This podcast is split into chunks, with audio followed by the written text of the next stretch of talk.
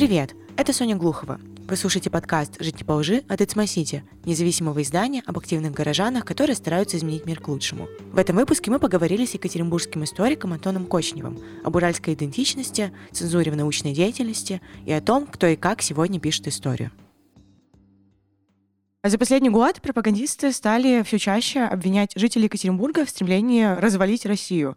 Ты писал колонку уже для It's My City, в которой объяснял, что такое уральская идентичность. Хочется сейчас немного ее обсудить. Это очень, на самом деле, такая тема э, сложная. Не так легко в ней разобраться. Я думаю, в этом и есть э, основной корень проблемы, почему пропагандисты начинают так говорить, потому что они не разбираются в том, что происходит, не разбираются в том, что такое Урал, что такое Екатеринбург, что такое идентичность, как это работает. Э, у них есть какой-то определенный набор клише, которые они начинают на всех навешивать, в том числе на Екатеринбург, который э, так довольно необычный город. Это, я думаю, все прекрасно понимают. Ну и, в общем-то, это все выливается в то, что мы видим какие-то безумные заявления, там, э, высказывания, какие-то ярлыки непонятные и так далее. Ну, для специалистов, кто этим занимается, конечно, выглядит смешно, но как мы знаем, чем громче человек кричит, тем больше он прав. Видимо, вот по такому принципу работает э, пропаганда. Наверное, нужно начать не с, не с того, что такое уральская идентичность, с того, что такое вообще этническая идентичность. Очень мне нравится сравнение одного из моих преподавателей, который еще, когда я был студентом, это объяснял нам. Этническая идентичность, она чем-то похожа на иммунную систему. Чем агрессивнее среда, тем активнее работает иммунная система. Соответственно, чем агрессивнее окружение, тем э, активнее начинает включаться этническая идентичность. Она может, как какие-то такие позитивные черты иметь, так и какие-то, может быть, такие негативные даже э, в проявлении. Например, когда наши соотечественники в Турции пьяные кричат «Тагил, зная, зная наших», это как раз не очень такое положительное проявление этнической идентичности, но это тоже она. Потому что человек, находясь в незнакомой ему непонятной среде, он начинает проявлять ее именно так. В среде мигрантов очень сильно распространена вот идентичность. Допустим, если мы приедем ну, куда-нибудь в страны там даже ближнего зарубежья и так далее, мы не всегда увидим, что люди ведут себя так, как они ведут себя в нашей стране, допустим. Потому что человек, приехавший, он попадает, опять же, в агрессивную среду, в среду чужой культуры, непонятной ему, э, и часто он сталкивается с каким-то там шовинизмом, непониманием. И это приводит к тому, что он должен каким-то образом проявить свою идентичность, найти себя вот со своими соотечественниками, как-то столкнуться, там, встретиться, обсудить что-то. И это начинает ярче выглядеть просто на фоне другой культуры. Поэтому уральская идентичность, она, в общем-то, ничем не отличается в этом плане от других идентичностей, именно по принципу своей работы. Точно так же там есть идентичности в других регионах, и Урал э, здесь, э, наверное, ничем не отличается в этом смысле. Но, конечно, у любой идентичности есть и свои особенные черты. И вот уральская идентичность, она, конечно, обладает целым спектром особенных своих черт. Урал — это регион очень сложный, это фронтирный регион, э, то есть пограничный, который находится вот на стыке не просто двух частей света, да, но и на стыке культур, и то, как он формировался, вообще э, очень сильно повлияло и на идентичность в том числе. Я помню, когда в первый раз говорили об идентичности, ну вот это такая моя личная оптика, э, это было после вот движений, связанных со сквером. И после этого об этом стали к этому начинали возвращаться и вспоминать там Уральскую республику, еще что-то, вот как бы говоря о том, что вот Урал, вот э, такой вот либеральный центр России. Просто если так, то мне кажется, что это какая-то надуманная категория, э, уральская идентичность. Или у этого все-таки есть какая-то историческая вот обусловленность, что-то еще. И об этом говорили и раньше, об этом говорят историки в своих исследованиях. Вот об этом расскажи. Идентичность — это, конечно, категория не надуманная. Она совершенно реальная, и, говорю, у каждого региона своя идентичность есть. Другое дело, что э, на нее навешивать все подряд, это, конечно, уже глупость какая-то. История со сквером, она, конечно, стала просто таким триггером своего рода вот для как раз движения пропагандистов. Почему так произошло? Это вообще история совершенно не новая для Урала, когда вот Екатеринбург чем-то там не соглашается. Это на самом деле довольно локальный конфликт выяснения отношений, то есть между такой новой знатью купеческой, так сказать, да, в кавычках, э, которая вот это обладает э, меценатской такой знатью, то есть людьми, которые у них есть, у которых есть деньги, которые считают себя э, такими, значит, добродетелями города. Нельзя тоже говорить, что они все плохо только делают, они прекрасные вещи совершают, но вот то, что они делали вот с сквером, это, конечно, такая попытка грехи отмолить, или, может быть, себе какой-то воздвинуть памятник нерукотворный, э, зиккурат какой-то такой. Непонятно, зачем это было сделано. И это привело к внутреннему такому конфликту между горожанами, ну и, соответственно, вот представителями этой элиты и тут даже не столько про общественное пространство речь, сколько про то, что не посчитались с мнением жителей.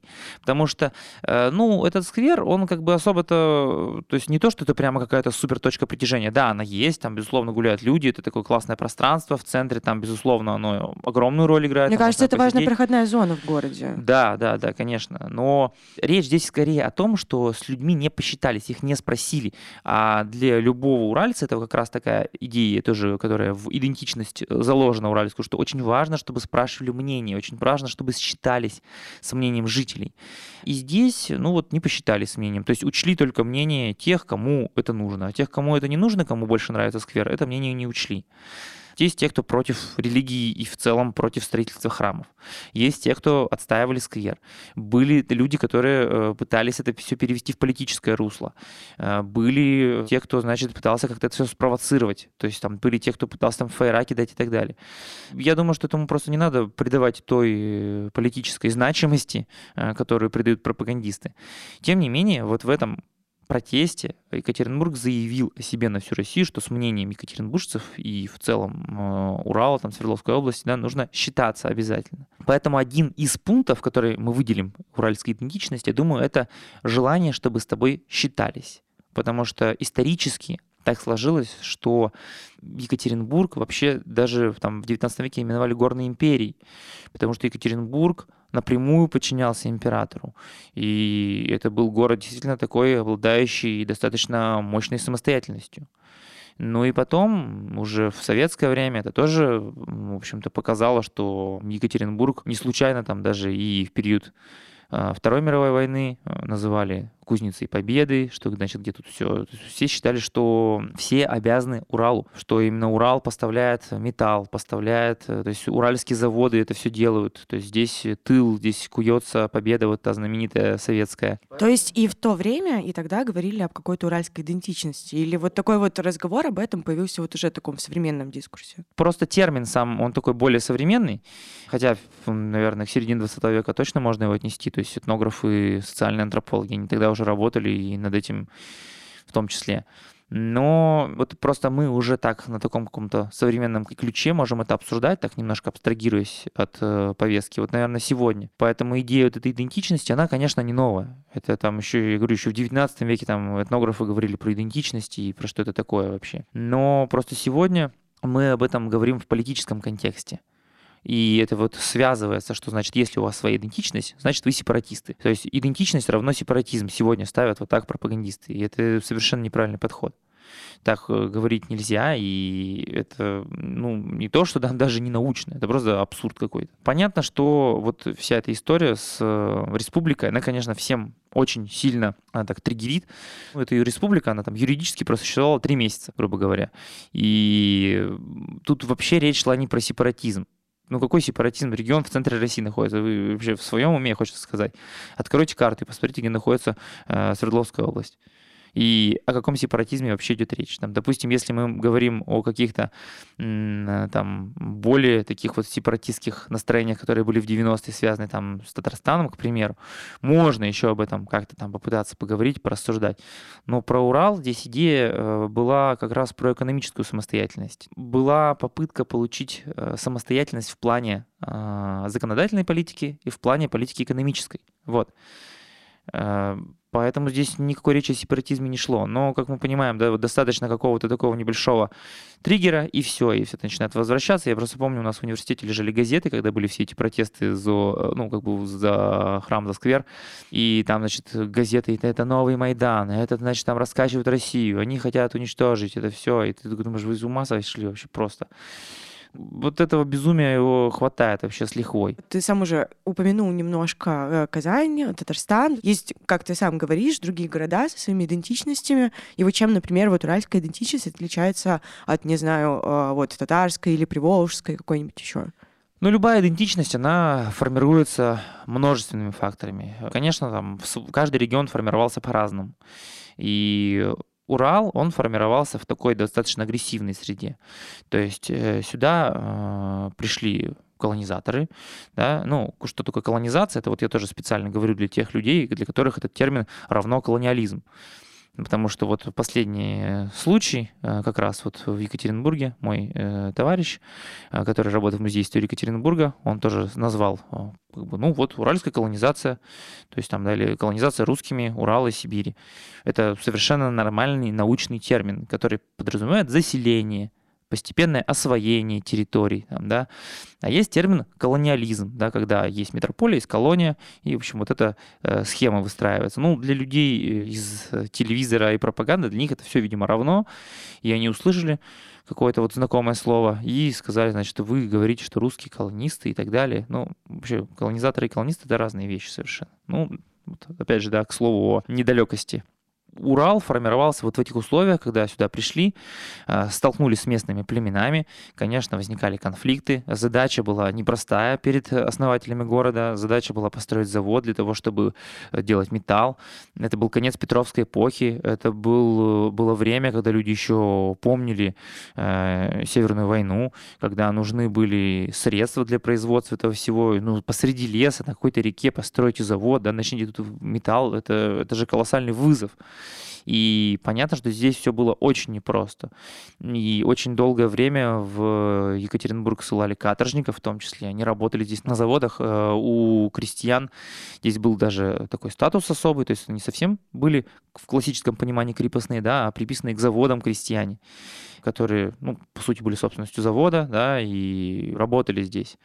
Но даже э, тех каторжников, которых прислали на работу вот на этом заводе, да, через какое-то время у них начиналось такое послабление, и не то, что они как бы теряли свой статус, но они постепенно могли там и свой дом, и семьей обзавестись и так далее, то есть и вот постепенно как бы обживались. Поэтому, конечно, как и на любой окраине империи, здесь был, э, были свои законы отчасти, да. Здесь свой был уклад, он был очень отличным от других территорий Российской империи. И так и продолжалось, потому что э, на Урал. Э, здесь там огромную роль играло старообрядчество, старообрядческое купечество. И здесь, на Урале, допустим, ну, мы знаем, что городским головой Екатеринбурга был старообрядец, к примеру. И это о многом говорит, действительно, вот о том, какие были в городе подходы, какие были свободы, как по-другому воспринималась реальность, в отличие, допустим, от центральной части э, Российской империи. Ну и потом это все дальше, дальше, дальше стало меняться. И не знаю, мне кажется, очень показательным является последний вот этап, уже в современное там время, там в 90-е годы, когда в Екатеринбурге была крупнейшая сходка криминальных авторитетов. В России. Это, мне кажется, вообще такой, такое знаковое событие, когда, ну, оно как бы такое немножко мемное, да, забавное. Но просто почему именно в Екатеринбург, да, избрать вот таким как бы центром э, какой-то разбойничья такая вольница, где все собрались тут что пришить кто из них там, значит, главный. Вот это такой смешной тоже момент, на мой взгляд, но интересный. Была ли какая-то отдельная идентичность у Свердловска? И вообще как это вот э, было? Свердловск, э, вот э, мне кажется, что это стал, он продолжил идею э, заводов, и действительно в советское время Свердловск стал таким центром промышленным. Вот это огромное количество заводов, увы, построены целые районы, типа там Эльмаша, Уралмаша, они, конечно, огромную роль сказали. То есть это формирование новой такой прослойки заводских работников не уже не прошлого заводских работников, а такого вот классического рабочего класса советского. И, безусловно, это тоже огромное влияние оказало на идентичность. То есть это не просто уже стал город, который имел имперское прошлое, да, куда на заводы присылали там каторжников, где работали на заводах крестьяне. То есть такой, как бы вот, где сильной рукой, значит, империя держала какую-то вот, формируя вот эту самобытность в чуждом краю совершенно Здесь идентичность другая, она была такая советская, э, она, может быть, здесь даже намного сильнее была похожа. Ну, вообще, Советский Союз, он как бы так очень нивелировал какие-то э, культурные различия. То есть даже регионы там азиатские, которые были тогда в составе Советского Союза, даже там немножко вот подстерлись эти границы. То есть, конечно, идентичность сохранялась, но так, вот в это время можем говорить вот каком-то клишированном образе Homo Sovieticus. Да, то есть э, это появилось во всех регионах, вот этот советский человек. И Екатеринбург, конечно, был тоже не исключением, Свердловск, да, тогда. Сказалось это, наверное, таким рикошетом уже после распада Советского Союза, когда заводы были вынуждены частично закрываться, когда люди были вынуждены уходить с этих заводов. И вот та концентрация заводов, которая существовала на Уралмаше, да, мы сразу видим закономерность. Какая у нас самая известная в России ОПГ? Уралмашевская. А почему так произошло? Да, потому что э, вот эта ситуация, которая сложилась, да, она породила людей, которые вынуждены были выживать, которые были выброшены на улицу вот этим советским величием, которое рухнуло в какой-то момент. Оказалось, что оно ничего и не стоит в этот момент люди вынуждены были выживать. А как выживать? Ну, в таких условиях тут уже каждый для себя решает сам. Кто-то идет по пути такому более простому, пути агрессии, э, конфликтности, каких-то, ну, может быть, не совсем честных мероприятий. Ну, мы знаем, да, что 90-е это не только такая вспышка свободы, крах цензуры, но это, конечно, и рост бандитизма, и это все еще совпало с тем, что афганский синдром, когда люди приходили после войны, что им было делать. Они ничего больше делать не умели, они не были никак социализированы. И это все друг на друга наложилось, и получилась вот эта новая идентичность, еще один, третий пласт, идентичность 90-х, когда банды, группировки, которые были вынуждены бороться друг с другом, решать какие-то вопросы не просто даже на локальном уровне, но и на российском уже тогда уровне. И это, конечно, тоже наложилось, э, потому что очень я слышал много высказываний, что там, значит, что-то на Урале какие-то одни гопники, значит, что там у них там вообще ни у кого нет мозгов, э, и там, ну, много кто на самом деле про это говорил. Поэтому я думаю, что это, конечно, может быть, наложилась какая-то часть, но мы, опять же, не можем сказать, что вот только это. Потому что ну, нельзя забывать про вещи и культурные, которые повлияли очень сильно. Потому что тот же, допустим, конструктивизм, да, тот же, допустим, 19 век это Уральское общество любителей естествознания, да, вот тоже там Уральский рок-клуб. Вот эти все факторы из разных эпох, они, конечно, не исчезали бесследно. И вот это все складывает по кусочку, по кусочку там пазла, да, эту нашу пресловутую уральскую идентичность. Как и в других регионах, просто там другие элементы.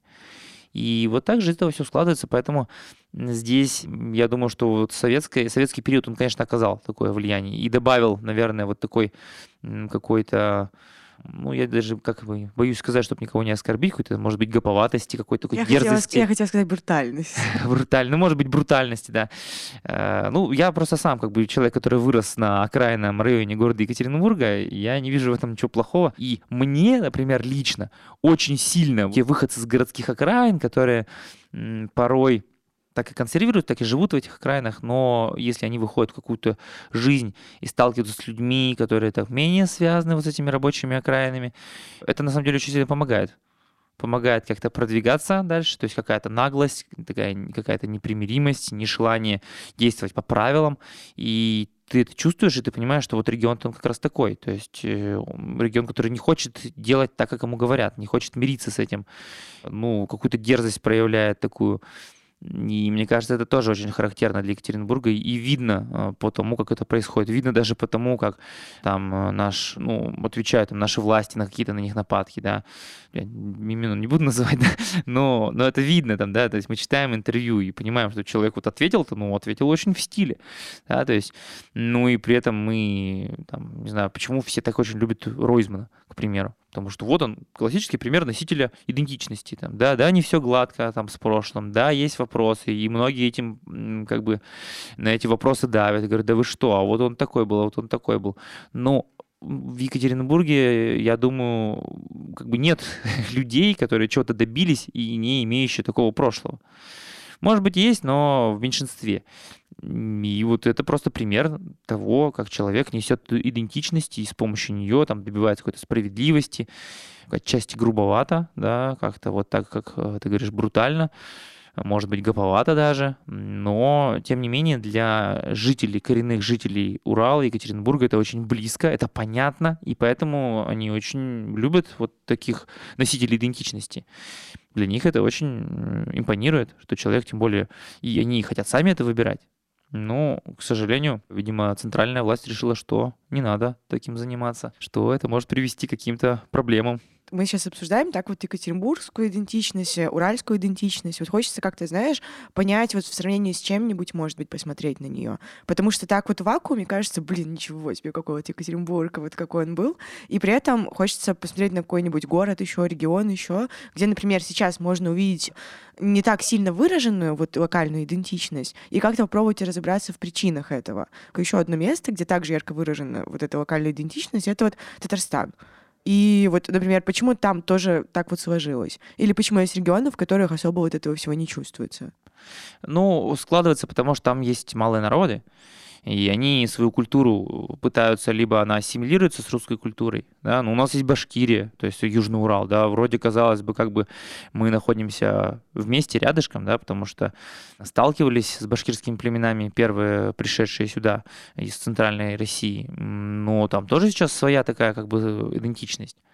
Не знаю, если мы возьмем какую-нибудь там Вятку, например, там тоже все совершенно по-другому. И нужно рассматривать каждый регион. Вообще наша страна представляет собой такое лоскутное одеяло которое сшито было где-то насильно, где-то там ну, какими-то другими способами. И каждый, это, каждый лоскуточек, он несет свою культуру определенную.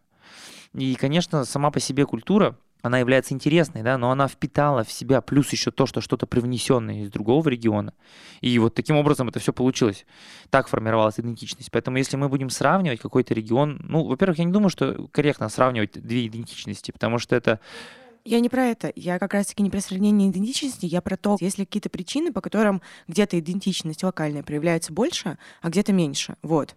Ну, например, если мы возьмем э, Кавказ, допустим, да, там идентичность проявляется еще Э, жестче. То есть это вообще такой регион непримиримый, регион завоеванный в свое время и очень с трудом завоеванный, и до сих пор сейчас там эта идентичность, то есть она вот как э, там э, проявлять себя начала тоже в сепаратизме таком жестком еще в период чеченских войн, да, так и мы как бы видим, что сейчас это такой как бы регион, который супер лояльный к России, но тем не менее он максимально несет свою идентичность, максимально не, ну, как бы пытается не ассоциировать себя с какой-то чуждой им культурой и несут свою культуру, вот такую самобытную очень какую-то, может быть, иногда агрессивную, может быть, иногда какую-то такую непримиримую, сильную культуру. Вот это, мне кажется, очень такое сравнение. И в этом плане, конечно, уральская идентичность не настолько себя проявляет. Совершенно по-другому. Вот я говорю, два региона совершенно разных просто, но это оба этих региона в составе России. Урал, который э, такой, как бы такой медленный, может быть, в чем-то такой а, какой-то такой фундаментальный, может быть, такой неповоротливый в чем-то, но не желающий мириться, желающий, чтобы своим мнением считались, да. И вот, допустим, Кавказ, который, наоборот, такой очень резкий, агрессивный такой, при этом и спокойный, такой э, какой-то традиционный очень, но при этом тоже очень такой горячий, непримиримый. И вот эту идентичность, мне кажется, если вот даже мы так просто посмотрим на два этих региона, ну, это вообще просто совершенно разные вещи. Поэтому идентичность, она, говорю, то есть нету какой-то одной, может быть, такой уни- уникальной, универсальной формулы для ее формирования. Очень много факторов должны повлиять, чтобы сложился вот тот уклад, э, та идентичность, которая есть в конкретном регионе сейчас. Есть какие-то вообще исследования про вот идентичность, как бы теоретические? На чем вообще в целом она обычно основывается? Вот, как, на каких факторах? Я бы, наверное, вот как раз я уже упоминал моего преподавателя, я бы порекомендовал его работы почитать. Это Андрей Головнев, он сейчас директор Кунсткамеры. И вот он, наверное, вложил в меня понимание до идентичности в свое время. Он занимается как раз вопросами народов Севера. То есть как раз вот эта северность, идентичность народов Севера, на чем она базируется, как она формируется, что такое мобильность для народов Севера. И у него есть прекрасные работы на эту тему, поэтому я вот тем, кто интересуется тем, как вообще формируется идентичность, как она складывается, вот на примере северных малых народов, это можно прекрасно посмотреть, изучить, почитать. И я думаю, что можно это экстраполировать потом и на другие народы. Поэтому здесь этот механизм он становится понятным отчасти. То есть я говорю, нету какой-то единой формулы, по которой это все формируется, но все равно вот те принципы, они так или иначе становятся понятны. Все равно они, может быть, дублируются, может быть, как-то повторяются по-другому, но э, все равно можно найти эти схожие тенденции, посмотреть, как это работает. Это, конечно, очень интересно. Поэтому вот э, если про исследования, вот рекомендую его э, исследование с ними ознакомиться. Он, наверное, когда у нас э, работал в университете, наверное, один из немногих, кто про это так вот говорил, активно привлекая к этому внимание. Не только, да... Именно про уральскую Не-не-не, он э, конкретно Уралом он не занимался, но в целом вообще вопрос идентичности, э, когда ты начинаешь обладать этим инструментарием, как бы ты начинаешь э, по-другому смотреть, то есть ты какие-то такие, как будто волшебные очки надеваешь на себя, и ты смотришь на человека и видишь, вот как он несет в себе, какую культуру он в себе несет, какие в нем вот эти появляются э, какие-то схемы, как это работает у него, каким носителем какой культуры он является, и это очень классно смотреть на людей вот через призму этого инструментария. Ты видишь, насколько все уникальны, и при этом насколько все похожи. Вот это, конечно, то, ради чего стоит науку идти. Ты также выкладывал у себя пост про то, что кто сейчас пишет историю вот, где ты вот не соглашаешься со всеми, ну, стейтментами в стиле а, «историю пишут победителями», что-то такое. Говоря, что даже если какие-то учебники истории можно переписать, как сейчас, например, происходит, то там тон научных статей, вот весь вот этот вот э, пласт работы ученых, это все не перепишешь за один момент после какой-то победы или поражения.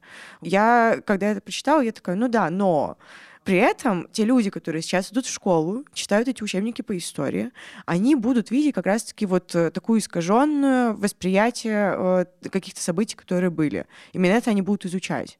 И именно с таким знанием они вырастут. И как бы я реалистично подхожу к этому, что э, большинство из них, скорее всего, почитают это просто в учебниках в школе, и потом не будут там изучать это в университете, или там самостоятельно такие возьмут так, а интересно, как было на самом деле? Или поставят так вот критически отнесутся удивляться, например, ой, а вот мне рассказывали так, при этом, а точно это было вот как мне рассказали в школе? Вот, и поэтому для меня кажется очень все-таки, что большое влияние э, оказывают вот такие вот э, учебники и вот то, что сейчас идет переписывание какой-то истории они оказывают влияние на обывательское восприятие истории. Конечно, большинство людей э, не занимаются исторической наукой, занимаются ей единицы.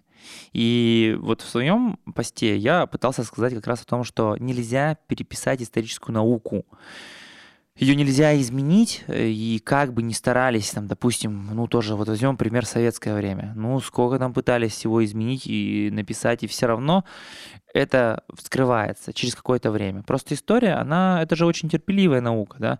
Нужно подождать. Нужно подождать 100, 150 лет. И потом постепенно вот та масса исторических источников, историю уже не по учебникам изучают.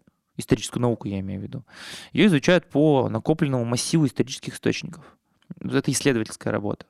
И вот исторические-то источники, они никуда не денутся. И даже если человек там перепишет эти источники какие-нибудь, ну, не знаю, там, вот, вот мы сейчас обращаемся к 14 веку, там, я просто еще помню, в студенчестве там занимался вот тимуридским периодом. И у него куча источников было создано официозных, придворные писали, какой он хороший, там, значит, как вот он это сделал, это сделал. Но как бы прошло много веков, и даже мне, студенту, да, который еще там, значит, только-только учился вот этому всему, было понятно, какие источники создали намеренно, а какие источники были созданы независимо. И какой-то элементарный сравнительный анализ провести и понять, как было на самом деле, мне хватало э, соображалки на тот момент, да. То есть, ну, это все понятно, потому что прошло много лет. Сейчас, конечно, чем мы ближе к происходящим событиям, тем сложнее нам их анализировать. Вот есть э, такое в стратегии, кто играет в игры, знает туман войны, когда вот ты двигаешься, черная раскрывается перед тобой карта, и ты думаешь, о, что тут оказывается есть. Примерно так же происходит сейчас. Поэтому, э, конечно, накапливаются и э, массив источников официозных, да, конечно, будущим исследователям будет тяжеловато с этим разбираться, но я не знаю, если они возьмут там, допустим, и посмотрят архив Rush Today, э, они как бы думают, ну да, ну, видимо, тут как бы это вот не те источники, которым нужно доверять. Понятно, что это официозные источники, и как бы нужно там делить на три, если не больше, все, что там написано. Вот и все. И будут смотреть отчеты, будут смотреть данные, сравнивать и так далее. И любые происходящие сегодня события можно будет проанализировать непредвзято, просто не через там 50 лет, не через 80, может быть, даже не через 100. Мы сейчас э, с трудом можем даже проанализировать э, события Второй мировой войны, Можем, да, но вот сегодня в силу какой-то политической повестки это опасно становится их анализировать. Почему? Можешь подробнее про, э, про это пояснить? Потому что можно легко попасть под статью по дискредитации Советского Союза, советской власти, там, по дискредитации там, войны. То есть там сейчас, я вот не помню, как звучит точно эта статья, но то есть если мы оспариваем вклад Советского Союза там, в победу, мы попадаем под статью. Вот, и это прискорбно, то есть это сразу же обрубает какие-то э, сомнения, то есть человек уже начинает бояться какой-то цензуры, и уже не, мы не можем объективно рассматривать что-то как с позитив, ну, без негативной и без позитивной э, стороны, вот без этого контекста. Если мы будем говорить, что только все классно, ну, это как бы сразу разделяет нашу объективность. А то, что мы, то, что там что-то было не классно, мы не можем это говорить, потому что можем сесть за это там или какой-то штраф огромный получить. Поэтому это, конечно, накладывает определенные э, изменения. Вот ты сказала, что люди, да, они выучились там, да, вот, э, значит, в школе, почитали там все по этим учебникам э, и стали дальше работать. Ну, к сожалению, мы живем в таких реалиях, что очень многие люди просто не хотят умнеть. Большинству людям достаточно там почитать две книжки, как я говорю, синюю и букварь. И вот они, значит, эти книжки почитали, а если хотели, захотели что-то новое узнать, ну, максимум, на что их хватает, это э, в ютубчике вбить запрос и что-то посмотреть там, как ученые скрывают. Это прискорбно, это, конечно, не проблема только лишь обывателей, это проблема, ну, может быть, непрозрачности науки, ну, сложно человеку там найти статью и почитать ее научную, потому что он, во-первых, не знает, как формулировать запрос свой, во-вторых, не знает, где искать, в-третьих, как читать, как с этим разбираться, ну, как читать, имеется научные работы. Конечно, это тяжело для людей вот непогруженных. И у нас он, до сих пор люди ходят и уверены, что Петра Первого подменили там, значит, да, что там, значит, ордынского нашествия не было никогда, и вот они это все транслируют, хотя в школе-то их учили нормально, но это не помешало им вот каким-то бредням потом начать верить уже во взрослом возрасте. Поэтому эта проблема, она никуда не исчезнет. В любом случае будут люди, которые там что-то не так прочитали, и, и как бы это вопрос к просветительской деятельности, к тем ученым, которые должны до людей это доносить максимально прозрачно вести с ними работу, общаться, рассказывать это все, формировать для людей образ науки, который хочется доверять который хочется располагать к себе людей и делать их умнее. Вот. Поэтому я думаю, что если, вот, как ты говоришь, там кто-то перепишет эти учебники э, злополучные, да, э, люди начнут читать эти учебники, вырастут. Ну, я вот, например, с трудом вспоминаю свои какие-то школьные учебники. Не думаю, что в школе там у людей окончательно сформируется мнение о том, как это все происходило. Большинство людей, ну, это прослушают и забудут прекрасно. И здесь, наверное, вопрос к, скорее к формированию навыка критического мышления у человека, а не к тому, что писать в учебниках. Не так страшно, что написано в учебниках, а страшно, что человек безраздельно верит тому, что ему говорят, не подвергая эти вещи критическому анализу. Вот это самое страшное. А у нас как раз-таки вот на это сейчас оказывается давление, что бездумно доверять каким-то вещам, не проверять это, потому что проверять мы вам возможности не дадим. вот и все. Вот это, это страшнее, чем там переписанная какая-то категория учебников. Это ерунда. Вот ты сказал про то, что могут помочь как-то разобраться в этом всем э, ученые, там, которые ведут такую просветительскую деятельность, делают вот науку более прозрачной и понятной. Вот при этом сейчас большинство, не большинство, окей, просто большая часть ученых, популяризаторов науки уехала из страны, и как ты думаешь, это окажет влияние вот как раз-таки на просветительскую деятельность, вообще на отечественную науку, что-то такое? Влияние окажет, конечно, как любая утечка мозгов. Это всегда сказывается на стране. Не понимает этого только идиот просто. А, поэтому они вернутся. Я уверен, что все эти ученые или большинство этих ученых вернутся, когда изменится ситуация в стране в целом. Ну, на это должно понадобиться время, и, конечно, не все вернутся, кто-то, может быть, там уже осядет, э, укоренится, там, заведет семьями и уже не захочет возвращаться обратно в свою страну. Э, есть такая проблема. Но сегодня э, так уж сложилось прекрасно, что вот тот пласт просветительской деятельности, популяризации, он отдан в частные руки.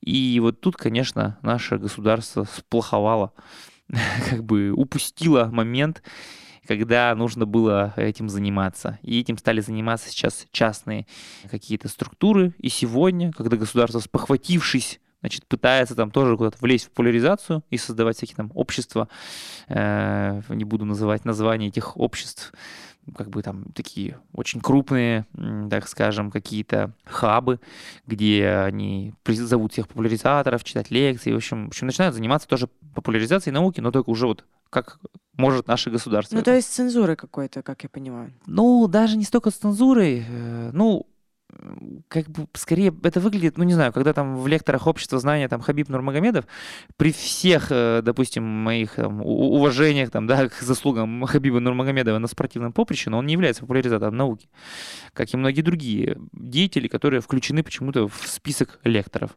И возникает вопрос, да, какой вообще подход, вообще есть ли кто-то вообще адекватный в этом. Хотя меня когда звали лектором, я спрашивал, как вот здесь, допустим, ситуация с политической позиции? Есть ли какое-то цензурирование? Нет, у нас ничего такого нет. А, конечно, наука, она вне политики должна находиться.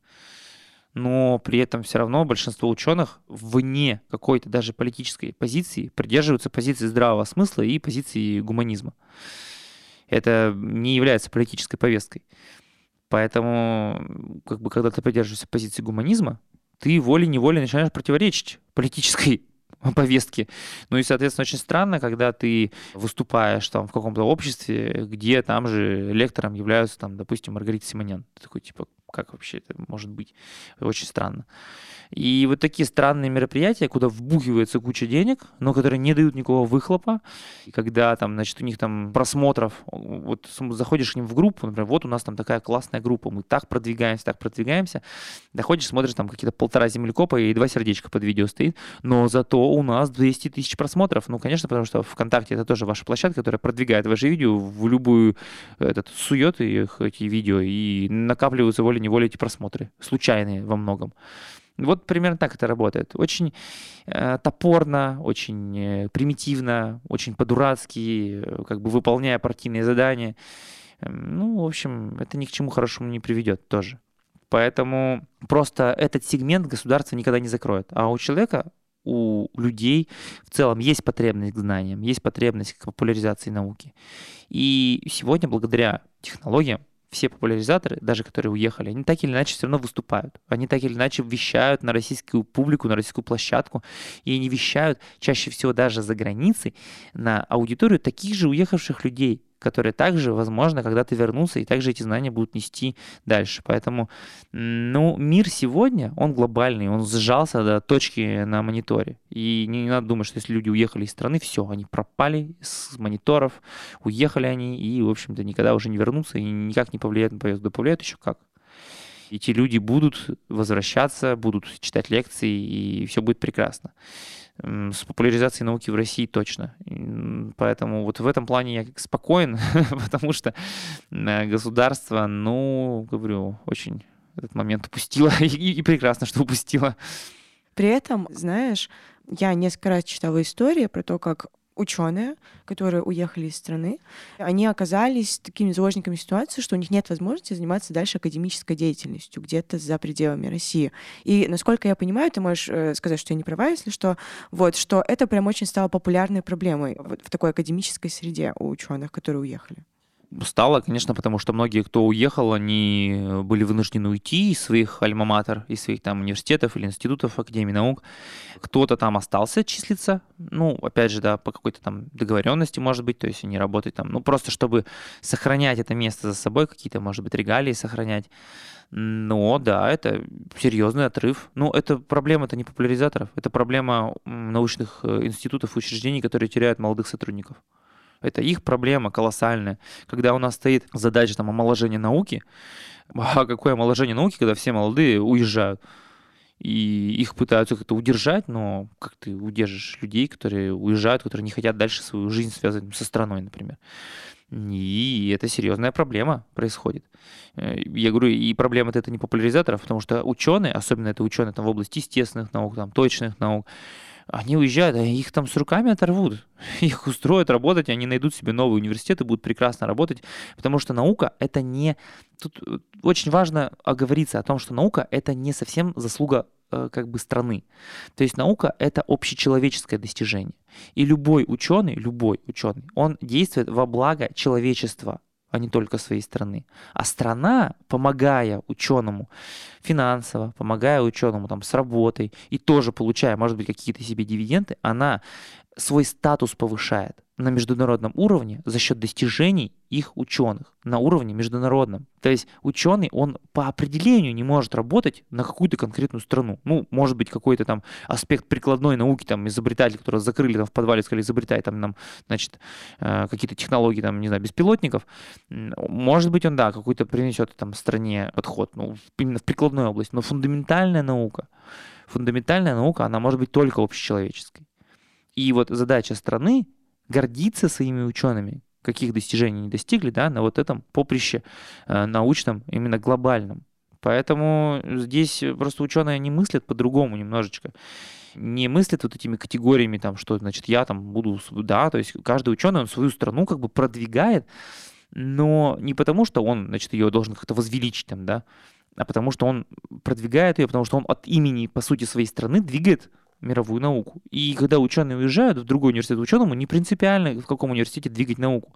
Будет университет Германии, там, США, России, да какого угодно. Он занимается своими исследованиями, и он действует в той же сфере, где он и всегда работал. Но просто теперь им уже не будет гордиться, допустим, его страна, которой, где он родился, а будет гордиться другая страна, которая даст ему гражданство, и все у него будет классно. Но подожди, есть момент. Смотри, ты говоришь, что в целом ничего, ну, неважно, в какой стране вот заниматься научной деятельностью, но при этом существует понятие цензуры. Насколько вообще распространена вот э, э, причина переезда это именно цензура, вот, и насколько часто вообще ты, может быть, э, твои коллеги сталкиваются с этим? Это еще в советское время появился термин внутренняя миграция, когда человек просто начинает заниматься такими темами, которые являются безопасными для него, если он решает остаться в своей стране, если он э, решает там продолжать заниматься своей деятельностью там в своем университете там и так далее, ну просто он решает, что начать заниматься нужно темами более безопасными. Ну, как, например, в советское время был вал э, людей, которые стали античностью заниматься. Почему стали заниматься античностью? А чем еще заниматься в советское время? Вот э, люди уходили, начинали заниматься э, какими-то вещами, ну, которые никак не связаны с современной политической повесткой. Потому что так или иначе, чем ближе к политической повестке исследования, тем э, проблемнее что-то писать. И это, конечно, не, не только проблема в цензуре. Да, то есть на самом деле нет такого, что тебе говорят, вот этим не занимайся. Я лично с этим вот ни разу не сталкивался пока что. И мои коллеги тоже, хотя они занимаются в разных таких областях э, науки, которые, в общем-то, такие довольно актуальные сегодня, но никто им ничего не говорил в плане там, вот это не пиши. Есть проблемы, допустим, с поездками в так называемые недружественные страны, да, то есть э, университет не запрещает официально ехать, да, но не даст никогда тебе, допустим, командировку в эти недружественные страны.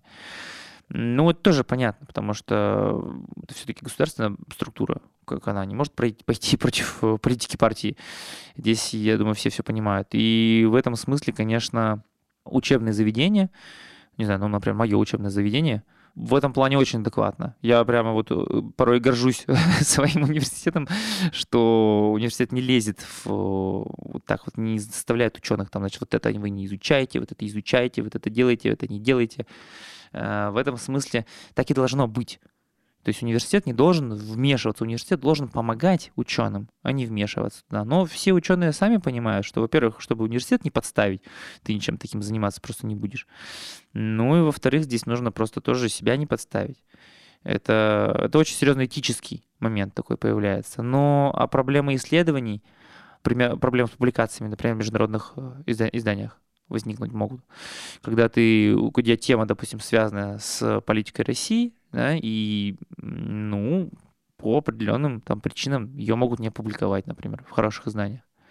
Можно, конечно, публиковаться только в российских изданиях, ну, тоже тогда возникает вопрос. Я год где-то назад делала материал, где общалась с разными студентами о том, как они столкнулись сами с цензурой, когда делали свои курсовые или дипломные работы. И там прям реально конкретные примеры были, когда именно преподаватели из-за страха, что вот что-то может произойти, их цензурировали и ограничивали в их деятельности. Ну, вот пример краткий приведу тоже, что э, один из мальчиков, он все курсы, что он учился, Э, на журфаке, он э, писал курсовые про военную журналистику и про освещение ну, ситуации с Украиной. И поэтому логично было, что он свою э, выпускную работу, вот, э, он тоже делал на эту тему. И тут он столкнулся вот с цензурой от своих преподавателей. Вот несколько там где-то четыре истории опять нашла я подобных. В цензуре нет ничего хуже, чем сама цензура. Мы знаем это, да, что порой никакого распоряжения-то не было, но люди просто боятся и сами себя начинают цензурировать. А, со студентами такое есть, да, я, например, своих студентов тоже, когда мы пишем какую-то работу вот на а, современную тему, особенно связанную там с упоминанием каких-то организаций нежелательных и так далее, я всегда им говорю, что пишите как по законодательству, что либо пишите, что там, значит, признано такое-то, там нежелательное, экстремистское, террористическое, все указывайте, как требуется. При этом закрытых тем нет, есть э, подход просто, ну, грамотный. То есть, конечно, все, все зависит от подхода студента если мы это беспристрастно как-то указываем и описываем, в этом нет ничего страшного. Но если мы пытаемся в работе в своей там, да, студенческой как-то какую-то идею продвинуть, да, ну, во-первых, это уже не научно просто само по себе, но, во-вторых, конечно, преподаватель ограничит, потому что он поймет, что это уже все равно выложат на сайт, даже если как бы это и... Ну, то есть там нет какой-то цензурной комиссии, это может легко там опубликоваться и выложиться, и, может быть, это даже никто и никогда не заметит. Но просто если заметят, это будет проблема университета. И это будет, ну, то есть преподаватель подставит свой университет вот под такое. И вот тогда начнут крутить гайки университету. И просто никто не хочет с ним сталкиваться и вынуждены иногда самоцензурированием таким заниматься. Ну, в нынешних условиях, на мой взгляд, это, наверное, меньше из всех зол, которые могут быть. Ну и опять же, да, то есть если мы говорим все-таки о каком-то научном дискурсе, но там и не должно быть никакой пропаганды. То есть научный дискурс, он сам по себе исключает пропаганду. Он сам по себе исключает экстремизм. Он сам по себе исключает какие-то э, крайние толкования чего-либо. Потому что это научный дискурс, он на то и научный. Мы этому и учим студентов-то, в общем-то. Но просто в современном мире э, мы с вами понимаем, что толковать все, что угодно, можно как угодно. Было бы желание. И признаки экстремизма там, можно найти где угодно, хоть там в выкрикивании промоутеров в супермаркете. Было бы желание. Возможности найдутся. Это как э, была такая фраза, что вы э, не сидите не потому, что вы ни в чем не виноваты, а потому что это наша недоработка. вот примерно так это и существует. И студенты, они порой могут, и может казаться, да, что их цензурируют. Но на самом деле просто здесь я тоже своих студентов, вот на своем примере расскажу вот про то, что ты сказала, да, я им говорю, вот, ну не надо так здесь писать. Они говорят, ну почему нам хочется? Я говорю, ну, во-первых, вы, это не беспристрастно, а во-вторых, ну, вы себе создадите просто проблемы лишние. Вот если вы хотите в научной работе вот так написать, что, значит, вот эти красавчики, грубо говоря, а те вот нет. Я говорю, во-первых, так научные работы просто не пишут. Не потому, что я вот тут такой цензор, значит, сижу и говорю, значит, это вычеркнуть и убрать. А во-вторых, просто нет смысла это писать, да, в бакалаврской работе. Это ничего никому не даст. В конце каждого выпуска всем гостям подкаста предлагаем ответить на вопрос, что значит для них жить не по лжи. Вот, будет интересно тебя послушать. Это такая позиция, которая у меня всегда оказалась мне принципиальной, что ты не должен врать. В первую очередь, наверное, не должен врать самому себе. И вот жить не по лжи для меня, как для действующего ученого, популяризатора науки, это, наверное, пытаться доносить до людей объективную повестку, объективные какие-то вещи, даже если они мне самому неприятны. Вот, вот это значит жизнь не положи, когда ты можешь людям говорить то, что лично тебе неприятно, но является правдой. Вот это, и это, через это очень сложно перейти. Меня вот часто спрашивают, как ты относишься там, к Сталину? Как ученый я говорю, что я к нему никак не отношусь потому что это просто историческая личность, которая вела какие-то реформы, которые можно с какой-то стороны оценить там позитивные, какие-то реформы были негативные. Но как личность, если меня спросят, скажу, да я терпеть его не могу, да, там он, у меня прадеда расстреляли по его приказу там в 1937 году, моя семья лично имеет к этому отношение, и потом долго не могли там реабилитировать и так далее. В общем, моя семья очень сильно от этого пострадала. И вот здесь ты должен говорить какие-то вещи объективные, да, не пытаясь только дать вот негативное, хотя очень хочется. Вот это значит жить не положи. Когда порой приходится противоречить своим каким-то э, переживаниям, эмоциям, но доносить максимально безэмоциональную и вот такую, по возможности, непредвзятую оценку. С вами был подкаст «Жить не по лжи» от It's My City. Мы независимое издание, которое внесли в реестр заблокированных СМИ на территории России, поэтому сейчас нам как никогда нужна поддержка. Для этого вы можете подписаться на нас в соцсетях, оставить оценку и комментарий подкасту на платформе, где вы его слушаете, или отправить нам донат. Все ссылки ищите в описании выпуска.